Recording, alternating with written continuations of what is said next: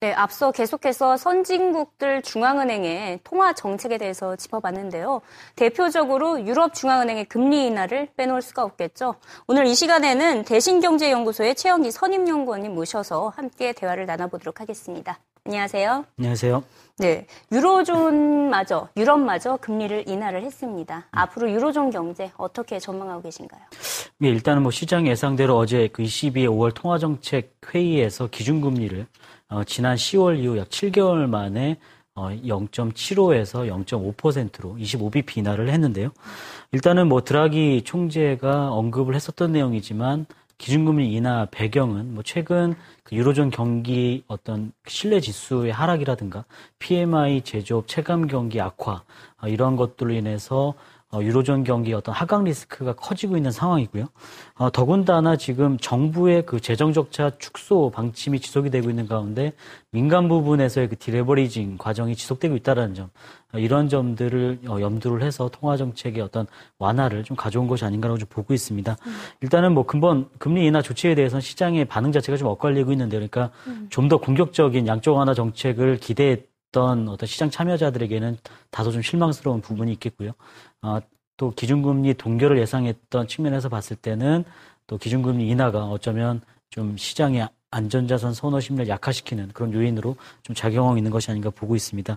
일단 긍정적으로 봐야 될 것은 ECB가 기존의 어떤 긴축 중심에서 경제 성장 중심으로 어떤 포커스를 전환했다는 점이 상당히 좀 긍정적이겠고요. 음. 일단 뭐 향후도 추가적인 기준금리 이나 어떤 그 양적 완화 정책을 또 펼칠 가능성도 지금 배제하지 않고 있기 때문에 이러한 측면에서 봤을 때 유로존 경기가 어, 빠르게 회복되지는 않겠지만 적어도 어, 이런 부분들에 있어서 하반 경직성을 좀 어, 지지해주는 어떤 요인으로 작용하지 않을까라고 예상을 하고 있습니다. 음, 그렇다면 유로존의 하반기 경제는 조금 지금보다는 살아날 것으로 예상을 하시는 거죠? 음, 일단은 뭐 이런 상태로 가면 최소한의 역성장 정도는 좀 피할 수 있지 않을까로 보고 있고요. 음. 어, 여전히 뭐 유럽뿐만 아니라 미국이나 일본도 마찬가지겠지만 여전히 그 잠재 성장률을 하회하는 저성장 국면은 좀 올해까지 내년까지는 적어도 좀 피하기는 어렵지 않겠냐라고 음. 보고 있, 보고 있고요. 일단은 뭐 추가적으로 어떤 유동성 공급이나 이런 것들이 잘 이루어지면 어, 이제 계속 간헐적으로 부각되었던 유로존 재정 위기 우려 자체는 좀 수면 아래로 다시 또 내려갈 가능성이 높지 않겠냐 보고 있습니다. 네. 지금 앞서 또 언급하셨다시피 시장의 반응이 엇갈리고 있잖아요. 음. 추가적인 더 공격적인 정책을 펼쳐야 된다라는 말도 있던데 구체적으로 어떤 정책이 있을까요?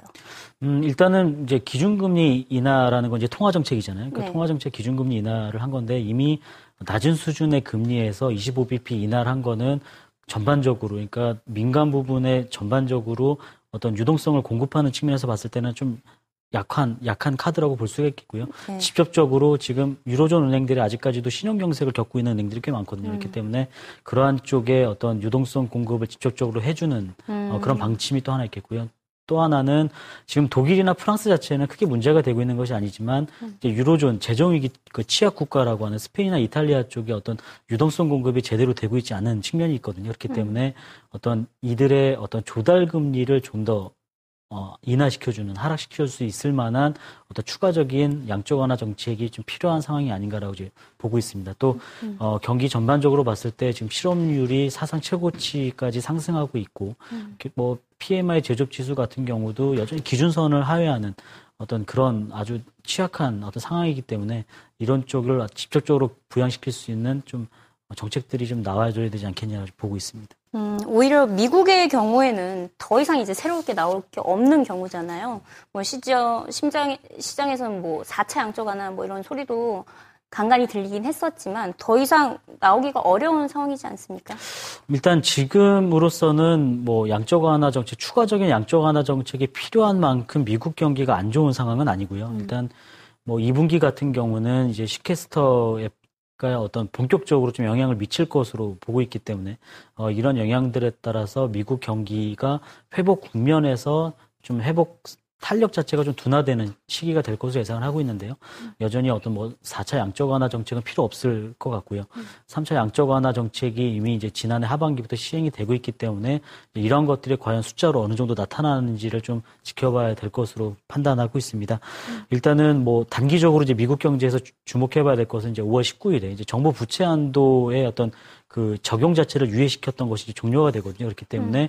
어, 이런 것들이 어떻게 해결되느냐. 그러니까 지금 양당이 지금 계속적으로 지금 벼랑 끝 정수를 펼칠 가능성이 높아 보이기 때문에 5월 중순 전후로는 좀 재정 정책의 불확실성이 다소 높아지면서 좀 증시의 변동성을 높일 가능성이 있고요. 이런 것들이 잘 해결이 되면 일단은 뭐 불확실성 해소 측면을 좀 봐야 될 것으로 예상을 하고 있고요. 근본적으로 어떤 정부 정부 부분에서의 어떤 시캐스터 영향으로 고용이 감소되고 좀 소비의 탄력 자체가 좀 둔화가 되겠습니다만 주택 시장을 기반으로 한 민간 부분에서의 어떤 완만한 회복세가 진행될 것이기 때문에 어떤 4차 양적 완화 정책의 필요성을 논하기에는 아직은 뭐 이런 시기가 아니겠는지 음, 보고 있습니다. 네, 뭐 일각에서는 또 출구 전략까지 말을 하고 있으니까 네, 아직까지는 지켜봐야 될 것 같고요. 어, 지금 현재 상황으로서는 이제 연준이 미국의 경우에는 경기 부양책을 유지하겠다라고 밝힌 데 더해서 유럽이 기준금리까지 인하를 했습니다. 이 두 가지 이제 통화 정책이 계속해서 선진국에서 진행이 되고 있는데 우리 증시에 미치는 영향이 있다면 어떤 게 있을까요? 일단은 뭐 미 연준의 양적 완화 정책이 말씀하신 대로 지속이 될 가능성이 높고요. 음. 적어도 연내에는 지속이 될 가능성이 상당히 높다라고 보고 있습니다. 네. 여기에 그 서두에서도 말씀드렸다시피 유럽 중앙은행이 긴축 중심에서 좀 성장 중심으로 어떤 경제 성장을 제고하는 정책을 펼칠 가능성이 높아졌다는 측면에서 보면 이머징 마켓 쪽에 어떤 외국인 자금이 재유입될 가능성은 이전보다는 분명히 높아진 것으로 볼 수 있겠고요. 다만 이제 2분기 글로벌 경기에 대해서는 좀 낙관적으로 기대해 볼 만한 부분들이 좀 많이 없는 것은 사실입니다. 그렇기 때문에 이러한 유동성 장세가 좀 더 지속이 되기 위해서는 이제 유동성 정책 효과 등이 실질적으로 경제 지표에 어떻게 반영되느냐 이런 것들이 잘 나타나야지만 어떤 위험천한 선호 심리가 재개될 가능성이 높지 않겠느냐 보고 있습니다. 음, 그렇다면 지금 딱 시기가 우리나라 한국은행의 금통위 결정을 일주일을 앞두고 있는 가운데 유럽 중앙은행이 이렇게 기준금리 인하를 했기 때문에 좀 생각이 많을 것 같은데 이번 달 금통의 결정은 과연 어떻게 될 것으로 예상하시나요? 일단 뭐 기존의 어떤 한은에서 보여줬던 스탠스 자체는 음. 기준금리 동결 기조가 상당히 높은 것이 사실입니다. 그러니까 네. 한은 입장에서는 어, 일단 1분기 GDP 성장률이 예상보다는 또 괜찮게 나왔고요. 또 하반기로 갈수록 우리나라 경제 성장률이 좋아질 것이다. 더군다나 추경까지 편성되었기 때문에 어떤 그 우리나라의 어떤 경기 하강 리스크 자체는 많이 축소된 것이 축소된 것으로 좀 보고 있기 때문에 음. 어, 기준금리가 동결될 가능성이 높게 봤었는데요. 일단 음. 22에서의 기준금리 인하 그리고 미 연준의 양적 완화 정책 지속 어떤 이런 어떤 선진국들의 경기 부양 기조와 발맞춘다는 입장에서 봤을 때는 5월에 기준금리 인하 가능성도 좀 배제하기는 어렵다고 음. 볼수 있겠고요. 네. 어, 다만 이제 어, 기준금리를 인한 이후에 좀 추가적으로 봐야 될 것은 결국에는 이제 환율인 것 같습니다. 그러니까 음. 환율이 계속적으로 지금 선진국과 우리나라와의 증시 그 디커플링이 일어난 요인 중에 하나가 바로 환율 부분이거든요. 그러니까 환율 쪽이 어떤 흐름을 보일 것이냐. 최근에 어, 엔달러 환율은 이제 97엔대, 98엔대 수준에서 머물고 있는 반면에 음. 지금 원달러 환율 같은 경우는 1120원 수준에서 지금 다시 1100원대를 하회했단 말이죠. 그렇기 음. 때문에 어떤 원화의 어떤 약세, 그러니까 절상 압력을 어떻게 조절하느냐 어, 이런 측면도 좀 지켜봐야 될 것으로 보고 있습니다. 네, 앞서 언급하셨다시피 이제 우리나라 정부에서는 추경을 이제 공식적으로 꺼내들고 있기 때문에 그림을 보면 정부의 재정 정책과 중앙은행의 통화 정책이 다소 이제 엇갈린 길을 가고 있잖아요. 이런 상황에서 우리 시장 투자자들 대응 전략이 있다면 어디에 발을 맞춰야 되는 걸까요? 그러니까 지금 한은이랑 정부랑 어떤 우리나라 경제를 보는 데 있어서 관점에 좀 차이를 보이고 있거든요. 무슨 말씀이냐면 일단은 전분기 대비 전분기 대비로 봤을 때는 지금 0.9% 그러니까 시장 예상치보다는 상당히 좋게 나왔기 때문에 한국은행에서는 단기적으로 지금 우리나라 미국 경기가 성장하고 그러니까 회복세를 지속하고 있다라는 측면을 강조하고 있고요.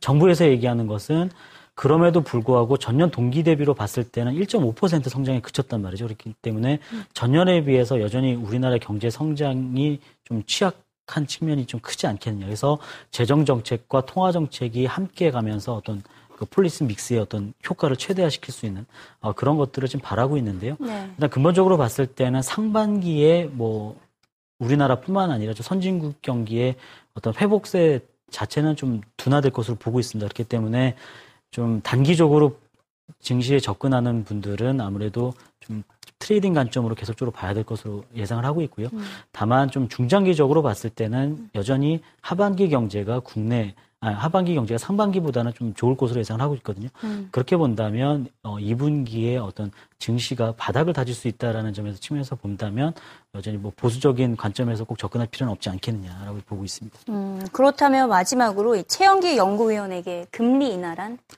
음, 일단은 뭐 경기가 안 좋을 때는 반드시 필요한 카드지만요. 음. 어, 타이밍이 상당히 중요하다라고 보고 있습니다. 물론 어, 재정 위기나 어떤 글로벌 경기의 어떤 침체기를 타개하기 위해서 어떤 유동성 공급을 취하는 어떤 그 전략 자체도 상당히 타이밍이 중요하겠지만 음. 어 그보다도 이제 출구 전략, 그러니까 유동성을 얼마큼 어 적시에 회수하느냐 어떤 이러한 전략 모두가 사실상 중요한 것은 타이밍이라고 보고 있고요. 음. 일단은 뭐 지금 시장에서는 상당히 어떤 한은의 기준금리 인하를 원하고 있는 것 같습니다. 그렇기 때문에 어, 그러한 측면이 어떤 한은과 어느 정도의 의사소통이 되는가 좀 지켜봐야 될 것으로 보고 있고요. 음. 일단은 뭐 기준금리가 인하가 됐던 동결이 됐던 간에 어쨌든 기본적으로 어떤 어, 그 글로벌 경기 회복 자체는 상반기보다 하반기가 좀 강하지 않겠냐. 그래서 이런 측면에서 계속적으로 접근하는 것이 좀 좋지 않겠냐 보고 있습니다. 네, 오늘 말씀 감사드리고요. 다음 주에 또 찾아뵙도록 하겠습니다. 예. 네, 고맙습니다. 감사합니다.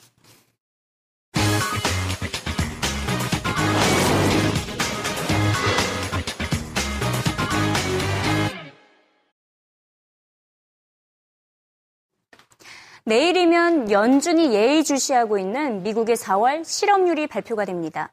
과연 현재 7.6%보다 낮아질 수 있을까요? 다음 주 월요일이면 그때 돼서는 실업률에 대해서 구체적으로 짚어보도록 하겠습니다. 미국 고용시장 현황에 대해서 살펴보도록 하겠고요. 지금 현재 신규 채용을 꺼리고 있는 기업들이 많은데 오히려 채용 계획을 갖고 있는 기업들도 있다고 합니다. 대표적으로 포드가 여기에 해당이 되는데 포드 CEO도 함께 만나보도록 하겠습니다. 네, 저희 방송은 팟캐스트 이승희 기자의 글로벌 경제 이야기에서 다시 들으실 수 있습니다. 많이 애청해 주시고요. 다음 주 월요일에 찾아뵙도록 하겠습니다. Catch you later!